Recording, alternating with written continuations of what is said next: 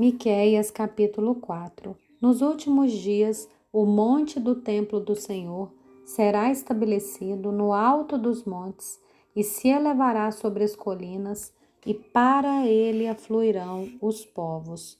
Muitas nações virão e dirão: Venham, subamos ao monte do Senhor, ao templo do Deus de Jacó, para que nos ensine os seus caminhos e andemos nas suas veredas porque de Sião sairá a lei e a palavra do Senhor de Jerusalém.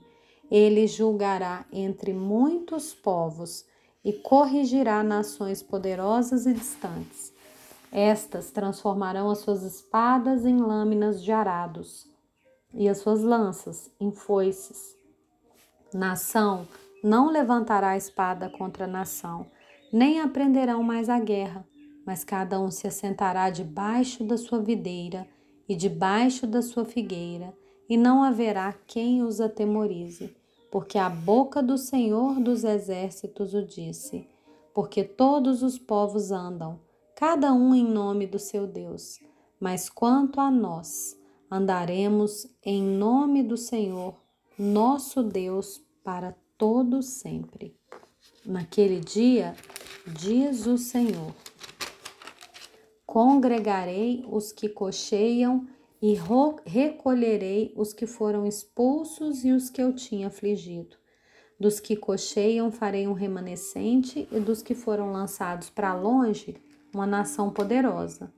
E o Senhor reinará sobre eles no monte Sião, desde agora e para sempre. A você, ó torre do rebanho, monte da filha de Sião, a você virá assim, virá o primeiro domínio, o reino da filha de Jerusalém.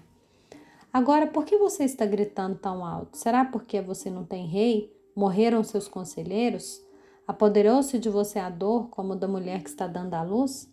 Suporte as dores e faça força, filha de Sião, como a mulher que está dando à luz, porque agora vocês terão de sair da cidade e morar nos campos. Vocês irão para Babilônia. Ali, porém, vocês serão libertados. Ali o Senhor os remirá da mão dos inimigos. Agora muitas nações se reuniram contra você, dizendo: Que Jerusalém seja profanada, que os nossos olhos se deliciem com a ruína de Sião. Mas essas nações não conhecem os pensamentos do Senhor e nem entendem o seu plano. Ele as ajuntou como feixes a serem batidos na eira. Levante-se e comece a debulhar, ó filha de Sião porque eu lhe darei chifres de ferro, cascos de bronze. Você esmagará muitos povos, e as riquezas que eles adquiriram serão dedicadas ao Senhor. E os, bem, os bens que eles conquistaram pela força serão consagrados ao Senhor de toda a terra.